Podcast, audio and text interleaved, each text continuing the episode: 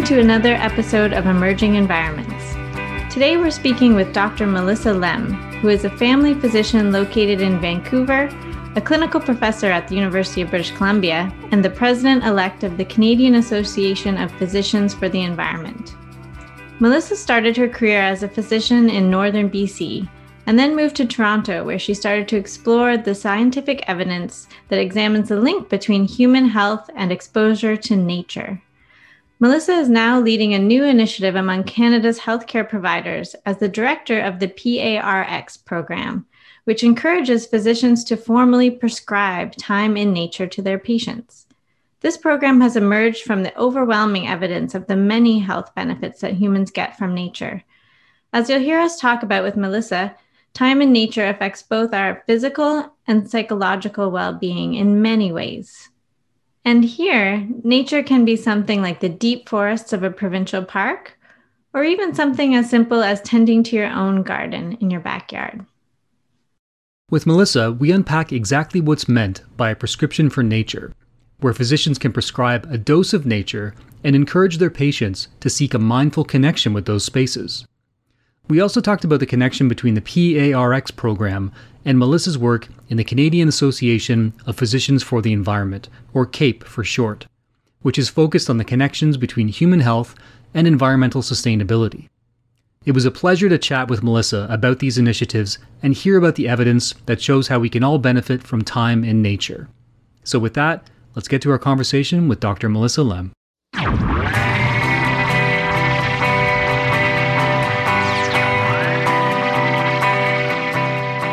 Melissa. Thanks for joining us today. Hi, Karen. It's great to be here. Thanks for inviting me.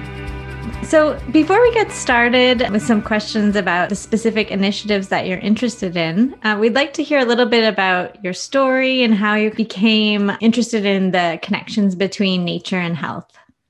I think similar to a lot of people, my story starts in childhood. So I grew up in a, a suburb of Toronto where thankfully there was a fair amount of green space nearby. Um, but something I really loved was the garden in my backyard that my that my dad grew and my mom grew. There was a rose garden and a vegetable garden, and I spent lots of time there, just really getting up close and personal with the plants and and the fruit trees that were growing there. And then when I was younger, um, when I was when I was a child, around seven or eight years old, my family took us for the first time to Bruce Peninsula National Park, mm-hmm. where um, we camped for the first time. And coming from the city, there was always this distant glow that you could see that would kind of obliterate the stars. But when we were in the park, just kind of looking up past the campfire, looking up past the shadowy trees and seeing the stars in the sky, these thousands of stars I'd never seen before, I thought, wow, I've, I've never been in any place like this mm-hmm. before. And I want to keep coming back.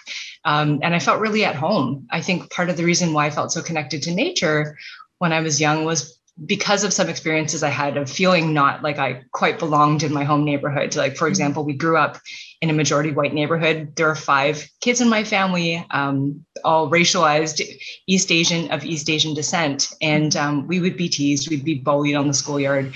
People would call things out at us on the on the sidewalk, um, and so I just felt like I didn't belong. But nature, when I went there, no one was making fun of me. You know, I, I, just mm. felt like it was a place where I could be safe and I could be myself. So I think that's really where it started for me was was as a kid, as with many people who who really embrace nature and, and environmentalism when they grow older.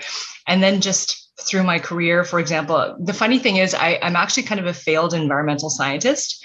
So, um, so coming from a, a Chinese background, my parents wanted us all to be doctors and but i had this idea i was going to go into the middle of the woods and live in a cabin um, be some kind of professor and study the forest and study the mm, animals mm-hmm. um, and in fact right before medical school as kind of a gift for getting in, my parents bought me an environmental expedition actually to Kentucky, oh, where I uh, I tracked cool. um, Kentucky mountain elk with with a group of environmental bi- biologists and a group of volunteers from from around the world actually.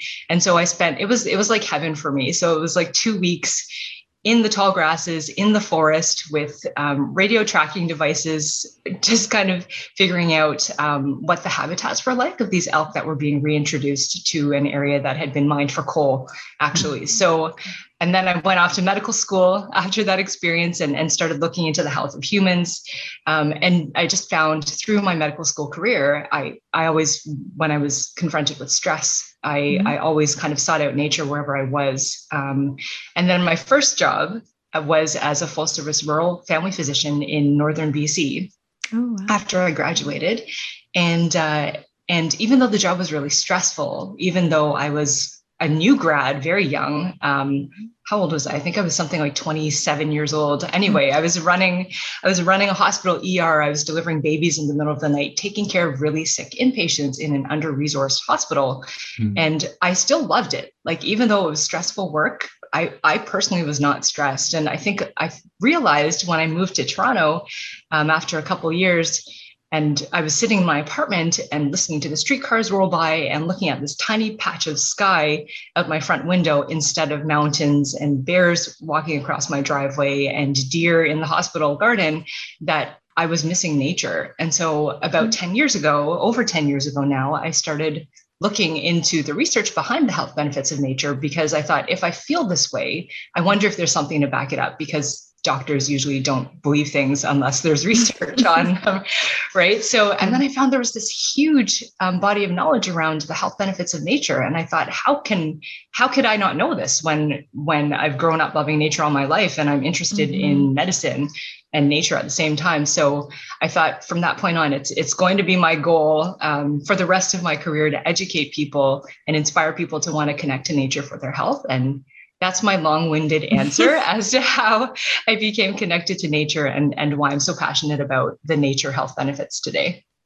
Wow, amazing. Yeah, it really sounds like you uh, got interested at, at a young age and just kept kind of pursuing that that aspect of your you know interest and career um, so so maybe you can tell us a little bit about the research that you did and, and what you found about the connection between nature and health and, and how being in nature can improve our, our overall well-being there is this huge body of evidence behind the health benefits of nature and it's been growing for at least the past four decades so there was this this very famous study in the 1980s that looked at patients after gallbladder surgery in the mm-hmm. hospital and they had them in hospital rooms the same hospital either looking out onto a brick wall or looking out onto trees and what they mm-hmm. found was that the same patients after the same surgery um, who had their windows looking out on trees actually left hospital a day earlier, needed less pain medication,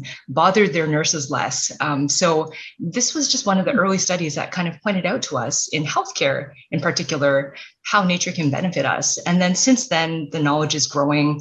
There have been studies on mental health in nature. There have been studies on um, physiological markers of stress, like cortisol in nature. Um, in 2018, there was a big meta analysis done of, of this big body of research. And what it found was that from chronic lung disease to cardiovascular disease and diabetes to birth outcomes and cancer care outcomes to even eyesight in children that spending time in nature and exposing people to nature in their environments actually led to significantly positive outcomes so i could go on and on mm-hmm. about these health benefits of nature from both a mental health and physical perspective um, mm-hmm. if you if you want to ask me more specific questions i'm happy to expand on that yeah well that that's really interesting because my own kind of i guess assumption was that there would be you know quite a bit of a, a, connection between you know physical activity and being in nature. But the first study that you mentioned was just basically looking out onto you know a green landscape could could have a, a benefit in terms of recovery from surgery that's that's fascinating to me that is i know that's an interesting point and that's something people often bring up as well is it the physical mm-hmm. activity benefits because mm-hmm. we know what that exercise is really good for our health and there are benefits over and above exercise. As you mentioned, just looking at your hospital window at nature, there's this one interesting study where they had people exercising and looking at scenes of urban scenes or um, nature scenes. And what they found was that when they were exercising, looking at the nature scenes, that their blood pressure actually dropped more and their self-esteem increased more.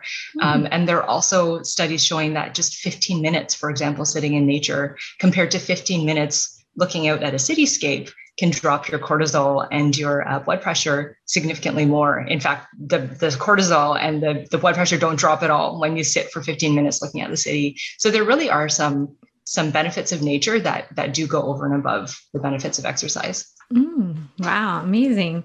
Um, and so, like thinking about your own story, you talked about your own kind of back garden being sort of the first place that really you felt connected to nature. So does it does it have to be you know going out in a big national park with mountains and you know as you mentioned bears walking across your path, or can it be simply like a beautiful backyard within an urban environment? Do you know what's interesting is that nature can really be what you make of it. So there is also a body of research behind exactly what constitute nature experiences. And mm. there was one study that came out in 2019 that informs one of the recommendations that we have in our nature prescription program, which we'll talk mm. about later, I'm yeah. sure, yeah. that says that we should be spending at least 20 to 30 minutes in nature each time.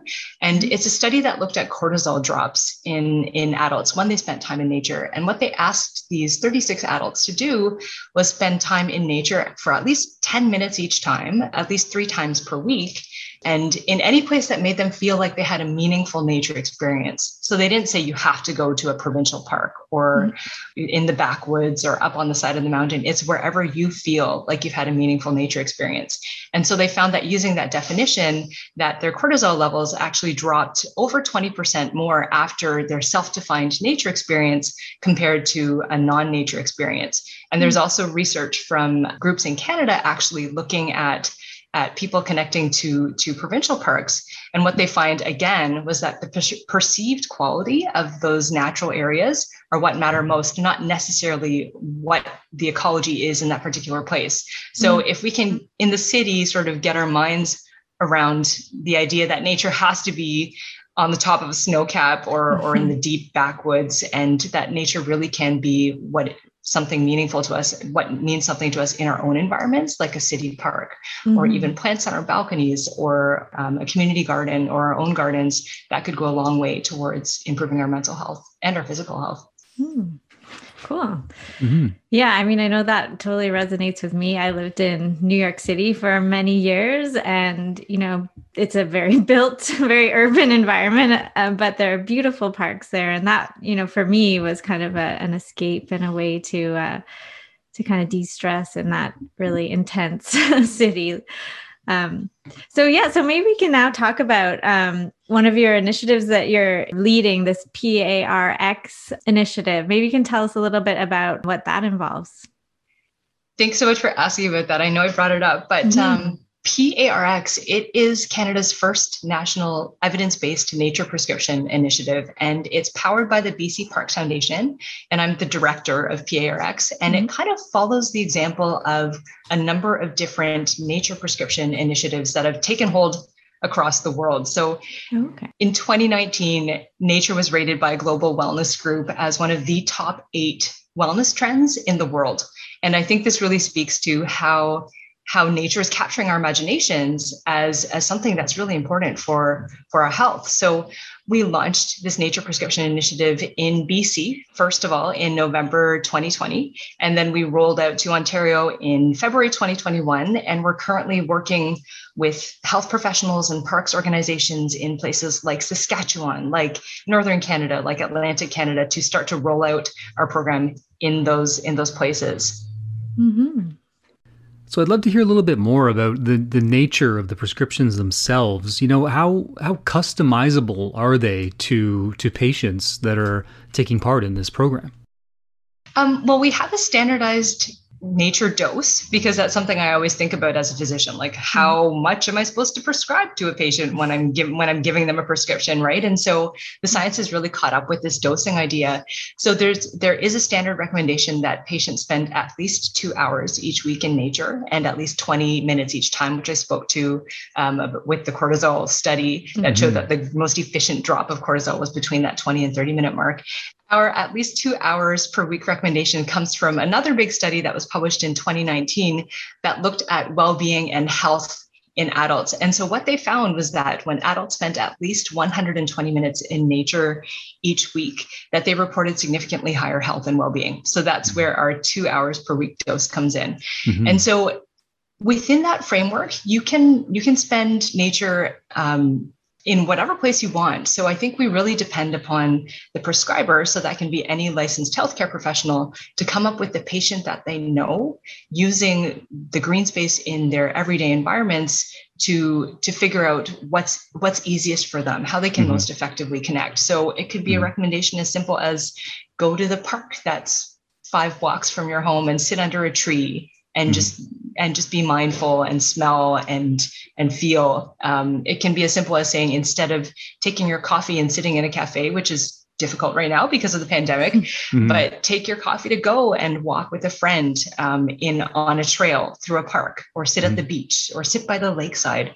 I think what we're trying to do is is to encourage healthcare professionals to try to figure out what's easiest for their patients and how to incorporate nature into their everyday life so it becomes yeah. routine so it becomes a habit it becomes as important for us as exercising and as eating healthy and as, as sleeping enough um, we really want to make it that fourth pillar of health and work with patients to make sure that happens mm-hmm.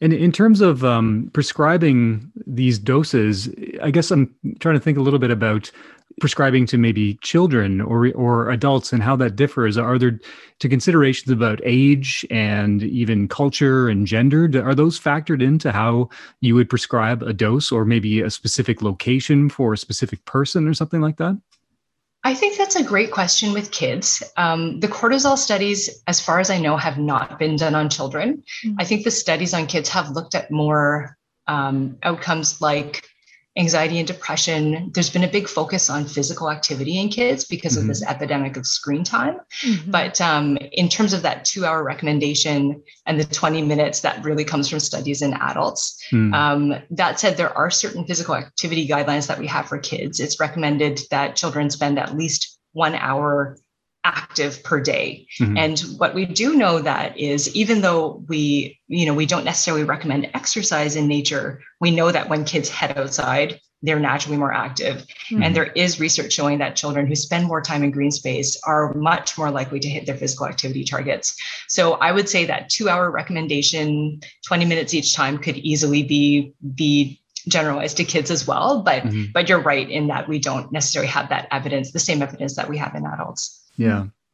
And in, in terms of, um, I guess maybe you know the cultural diversity that we have in Canada, can you talk a little bit about the feedback that you've gotten from people that have been given these prescriptions, and maybe how that differs across, or maybe doesn't differ across cultures?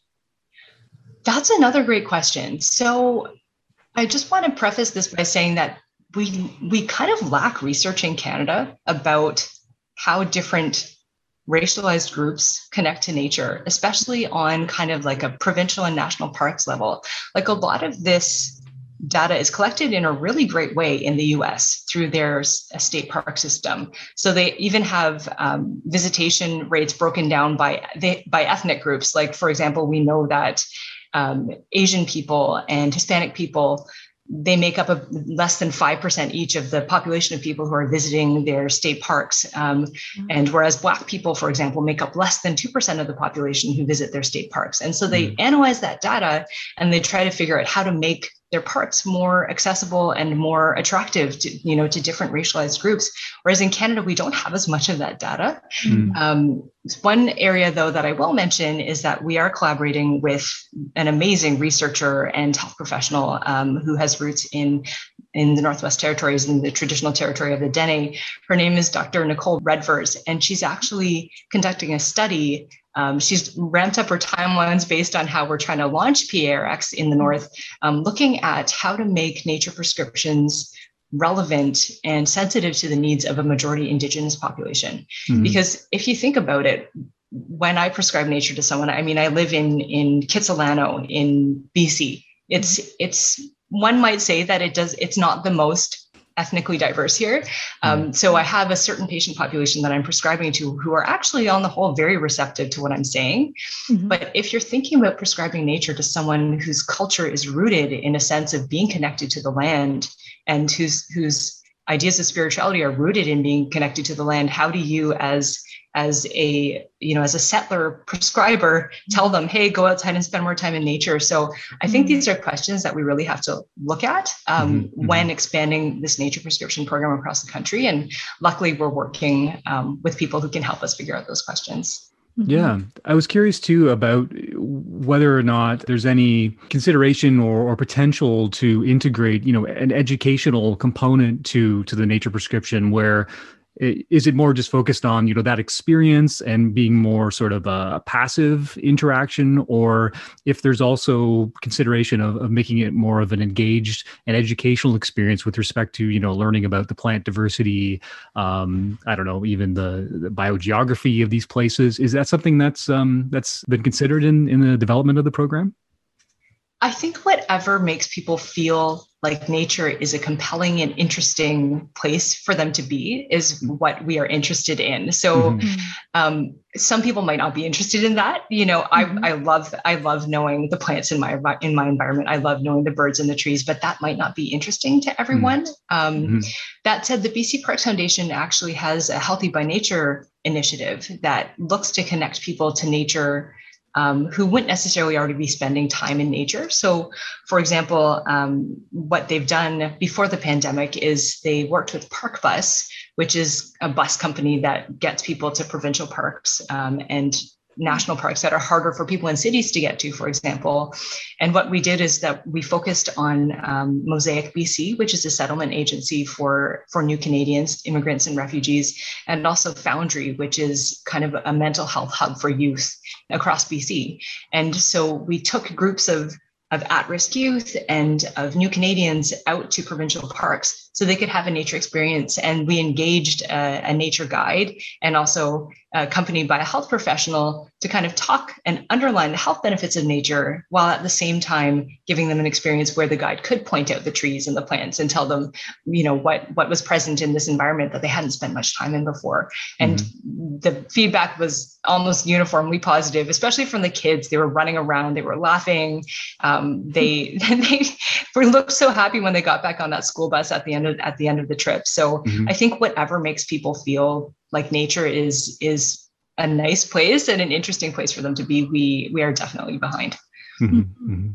And so I, I'm wondering on the PARX website, it you know describes kind of a partnership with with BC Parks, and and so I'm curious to know a little bit more about how the partnerships with provincial or territorial parks works in terms of the giving out the prescriptions or, or that sort of thing. Within BC Parks, the BC Parks Foundation, which is the who powers PARX, is mm-hmm. they're the official charitable park, partner of BC Parks. So that partnership is quite um, simple and easy because we are sort of an initiative of them. Okay. Um, mm-hmm. In terms of parks in other jurisdictions, like in other provinces, I have made contact with, for example, Ontario Parks. Um, mm-hmm. we've been in contact with Parks Canada about offering incentives. Like at this point, the partnerships are uh, and the incentives are not yet finalized, so I can't really mm-hmm. say too much mm-hmm. about them. But that will reduce barriers for people to access nature. So, for example, park use fees, which we mm-hmm. don't have here in BC. So it, it's really kind of on an ongoing basis. Like it mm-hmm. depends on where we are with rollout in different provinces um, when we connect with different parks organizations. And mm-hmm. as you may know, whenever a government gets involved, there are several kind of hoops of bureaucracy to jump through. So mm-hmm. um, we found that it is easier in some ways to kind of target health professional organizations because that's who are sort of most most familiar with someone like me who's a physician mm-hmm. um, and who are kind of um, it's it's just easier to get them on board because there's there's less bureaucracy. But we are definitely talking with different um, national and provincial park organizations to to push our program forward with their support. Hmm, yeah, interesting. So I'm curious to know how the broader um, healthcare professional community has kind of embraced this this idea of kind of nature prescriptions. So you mentioned that you know nature prescriptions are one of the top eight global wellness trends, and so I'm just curious to know how the reception has been when you've reached out to the broader kind of healthcare community.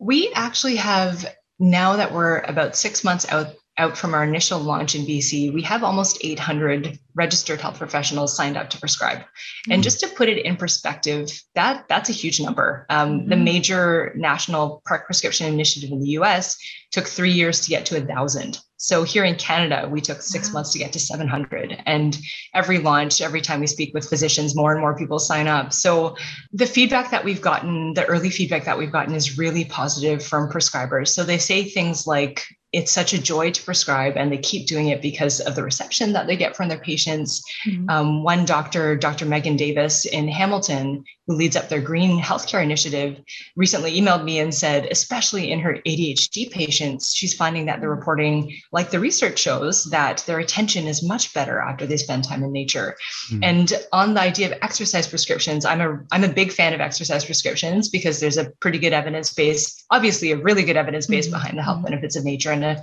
a reasonable evidence base behind the behind the efficacy of um, prescribing exercise, but it's not accessible to everyone because you mm-hmm. sort of have to be able to mobilize in order to to fill an exercise prescription whereas with nature it's so easy um, mm. if you ever go outside it's safe for you to fill your nature prescription if you don't if you even don't go outside you can sit inside and look at nature scenes or listen to nature sounds and get mm. some of mm. those benefits mm-hmm. so they say it's just a really joyful prescription to give um, and that it's it, it's almost a sneaky way to to get that activity in there because we know when people head outside that they tend to be more active. So it's kind of a way to prescribe something that doesn't necessarily necessarily seem as as intimidating to mm-hmm. people um, mm-hmm. and to get those benefits of, of both outdoor activity and hopefully exer- outdoor time and hopefully exercise at the same time mm-hmm. and do you think that the the pandemic has kind of reinforce the importance of of going outside and being in nature?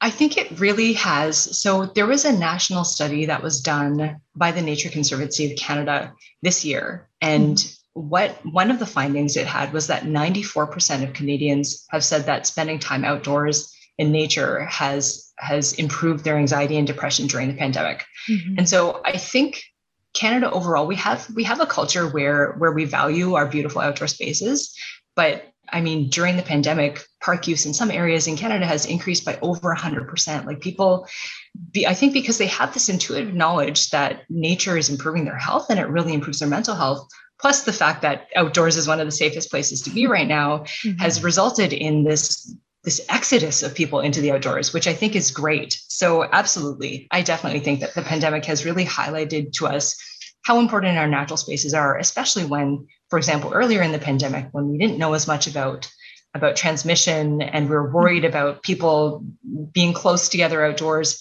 a lot of our parks were shut down like mm-hmm. provincial parks were closed um, national parks were closed municipal parks were kind of taped off with yellow caution tape i mean now that we know more about about how covid-19 is transmitted and again we know that outdoors is one of the safest places to be um, thankfully all of those parks are open now and mm-hmm. and i think just kind of missing that access to green space early on in some ways has really reinforced to us how important it is for us mm-hmm. Mm-hmm. So I wanted to uh, maybe transition now to talk a little bit about the Canadian Association for Physicians for the Environment. Is that did I get that correct? Pretty close, yeah. Canadian Association of Physicians for oh, the Environment. It's a mouthful. Physicians. All right. Um, and um, so you're the um, incoming president of CAPE, and I was wondering if you'd tell us a little bit about that and how it it relates to PARX and like sort of the broader mission of CAPE. Do you know? I came to the environmental environmental movement through the Nature Health Connection. Um, I think, as I mentioned, over 10 years ago, I, mm-hmm. I, started exploring the connection between nature and health and have really tried to communicate that to the public and advocate for that connection for a long time. But in terms of the environmental movement, I have to admit that I was kind of avoiding it for a while. I thought climate change is controversial. I want to stay in this this little nature health box where it's safe and you know who can argue that nature is good for us. Mm-hmm. But then I realized especially after I became a mother and and I started to learn more about about how the climate emergency was here and if we didn't take action now that we'd be looking at an basically uninhabitable uh, environment for our children by the time by the time they're older I thought I, I, I need to start pouring some of my energy into climate change. And I think one of the things that we've really tried to emphasize in our program, which is unique from other nature prescription programs, are the planetary health benefits of connecting to nature. So, not only um, will nature based solutions for climate change, are, are, they estimated to get us over 30% of the way towards our Paris Agreement targets if we fully embrace them, mm. but people who are more connected to nature, research shows that they're more likely to behave in pro environmental ways. And not only does that include conservation, but it also includes saving energy, um, advocating to politicians. It includes recycling, um, mm. eating less meat. So I think what I've come to see is that through the nature prescription program, we can actually, in some ways, potentially grow this body of engaged citizens who want to take action not only to conserve their forests and their wetlands, but also to take action on climate change because, because they're mm-hmm. more likely to engage in these pro environmental behaviors. So I think this is a real moment um, where health professionals could step forward and, and put the trust that the public has in them behind this idea that green spaces are essential for our health, not only for how they sequester carbon, but also how they're good for our mental health. So mm-hmm. I think this is a real moment for for nature and its benefits for health to come forward. Mm. Yeah, and I I noticed that that CAPE has a kind of healthy recovery strategy, kind of uh, coming out of COVID and the pandemic, and really focused on, as you were saying, kind of addressing the climate crisis. Uh, can you tell us a little bit about that strategy? Right. CAPE's Healthy Recovery Report came out in the summer of 2020, and it was really aimed at the federal government and giving them 25 different recommendations on regulations they could make and actions they could take to, to promote a healthy recovery from COVID 19. Because we have and we are currently investing billions of dollars into different programs not only for our health but also for ways that we can move together forward in ways that are healthy for both people and and the environment and climate change. So um, we had recommendations ranging from electrification to uh, decarbonizing buildings um, to promoting active transport and phasing out gas powered vehicles to connecting to and protecting nature um, greening healthcare there were a host of different recommendations that kind of laid out one path towards a net zero future that would improve both human and and environmental health and what we we found is we did an analysis that showed that if we hit our paris agreement targets um, by 2050, this could actually save um, over 100,000 lives from air quality improvements alone, mm-hmm. and also result in over a billion clean energy jobs. So this is not a trade-off between the economy and and human health and the environment. This is actually something where we can move forward together and improve the economy, improve human health, and fight climate change at the same time. Mm-hmm. So, Melissa, I wanted to ask you about, uh, I guess, the the interconnection between PaRx and CAPE, and you know how formal that is, and if there are, if there's a vision for, you know, thinking about some kind of research program related to PaRx that could inform the work of of CAPE in the future. Uh, you know, de- building that evidence space that you you talked about earlier. Is is there a formal relationship there? CAPE is one of the founding uh, partners of PaRx. So mm. we really relied on them as, as a national physician organization to give relevance um, to to the program and to also just kind of uh, give some authority to the idea that physicians support it. Mm-hmm. so um, we're really grateful for their support overall. We're actually in a process right now of figuring out what our strategic plan is for the next few years especially given that the pandemic has kind of overturned everything and our, our, our ideas not to mention our staff. So um, we are working right now to figure out what our priorities are. And for one i'm going to be pushing to um, our, our team to, to put nature and health as one of our priorities. I mean, there's so many different things that we could take action on mm-hmm. now. Um, in terms of research, we've we've been contacted by, I would say, over a dozen different um, academics from different academic institutions within Canada and around the world asking if they can be involved in research with our program. Mm-hmm. So I'm thinking that kind of pure research um, on kind of eff- efficacy of nature prescriptions, outcomes when spending time in nature using our program, um, prompted by our program, will be more done by those academic institutions. But definitely mm-hmm. CAPE. I mean, we're we're a small environmental charity. You know, we don't have a ton of um, like a lot of NGOs we don't have a ton of capacity, but uh, mm-hmm. we would mm-hmm. Definitely be, I can speak when I say we'd definitely be happy uh, to partner with these different research organizations to help spread the word and maybe also just just help with our with our national physician uh, network to mm-hmm. to make connections across the country. Mm-hmm. And I wanted to dig into the topic of mental health. You know, as it we we spoke about it already a little bit, but as it relates to you know nature experience, and it's definitely something you know. Karen and I are both teachers, and mental health has been on the forefront of uh, education broadly, I guess, writ large over the past uh, year with the pandemic, and even before that as well. But it's been definitely uh, accentuated recently. Mm-hmm. Um, so, you know, I was wondering, you know, how how how you define mental health uh, specifically, and then how that definition you know how that integrates into these prescriptions for through the PaRx um, program how, how that works specifically I really like the Canadian Mental Health Association's definition of mental health. There are a huge number of definitions for mental health out there, but they they've really brought it down to these six ideas. So what mental health is defined as really differs from person to person, but I think these are sort of six core ideas that extend across these different definitions. So it's not just absence of disease in terms of or absence of mental illness. It's actually different factors that speak to how we how we live in our environment. So for example someone with good mental health is supposed to have a, a sense of purpose um, strong relationships. They should feel connected to other people.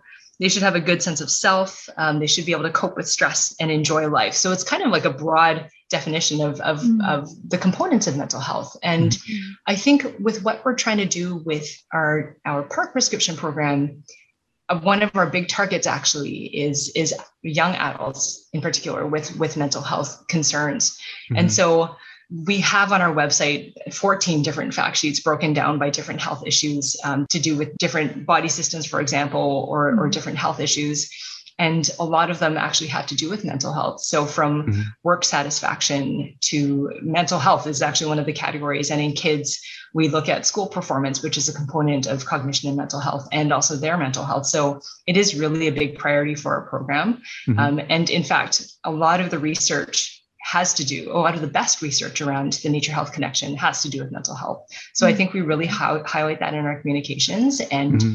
and the way we communicate our work and kind of the, the wording that we use and the resources that we put out there really do have a big focus on on mental health.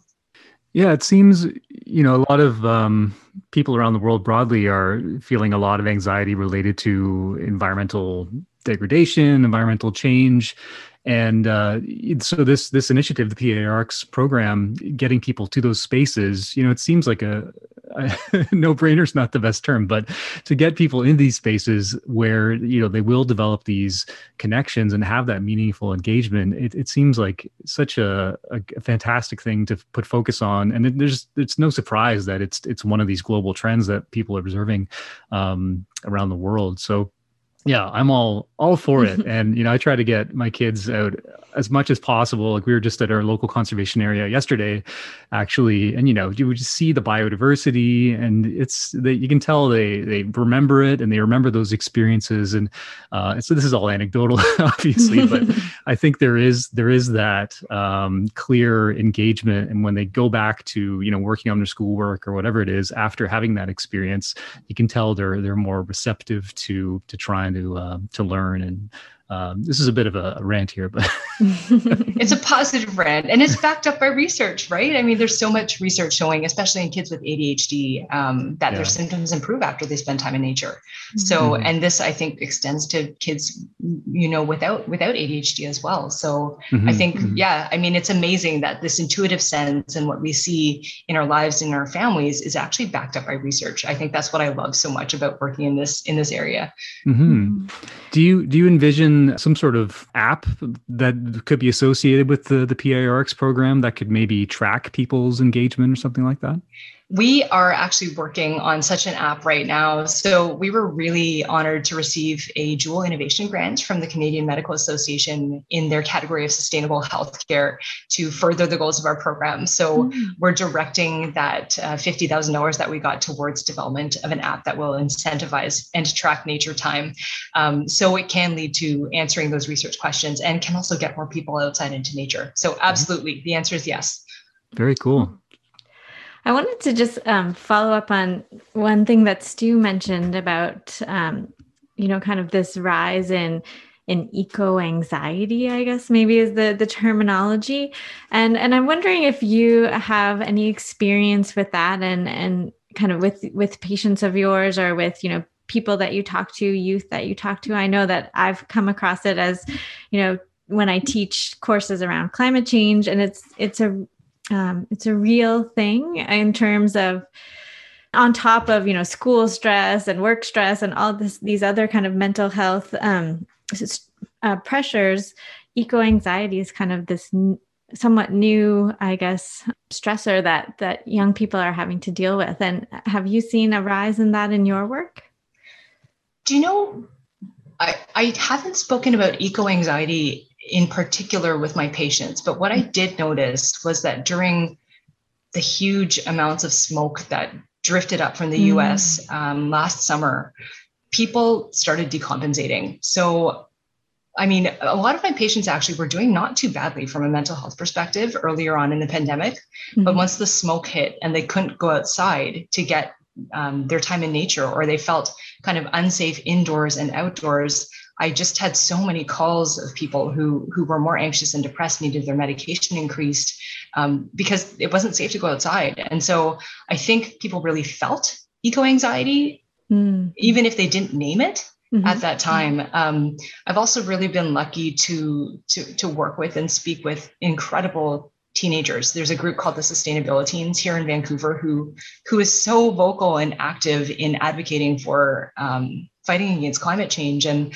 I remember speaking with one of them um, for this public talk that I was giving that was kind of speaking about an environmental health issue we have here in BC tied to how youth are taking action on climate change. Mm-hmm. And the story she told me about how she finally kind of woke up to what climate change was doing and could do in the future um, to her health and the health of her family um, after she sort of watched some videos in class, she she spends every every summer she spends um, time in a camp on one of the Southern Gulf Islands, and she said she remembered just lying in the moss one night. It makes me emotional actually thinking about it now. Um, kind of thinking about where the planet was going mm-hmm. and just crying in the forest and and then she said she looked up and she looked around at the trees and she realized that like this is what she wanted to fight for um, mm-hmm. like as a young teenager that was what was important to her and that was what inspired her to take action on climate change for the forest for her family. So i think um, i think it's just really incredible what some young people are doing. And, and in some ways it is actually driven by eco anxiety but they're mm-hmm. taking that anxiety and they're um, channeling it into into action. And i think that's what we have to do is feel those emotions. And if and if those emotions can be used to spur to spur us to to take action to talk to our politicians to create create initiatives that create a healthier future for us i think i think it can actually be productive in some ways. Mm-hmm, mm-hmm. I maybe have one one final question, sure. uh, Melissa, about kind of um, you mentioned when you were talking about CAPE that there are so many different directions you could go um, in terms of you know thinking about your strategic planning, um, and I was wondering if you could give us a um, an idea of some of the other issues that CAPE is focused on beyond kind of the the nature health connection.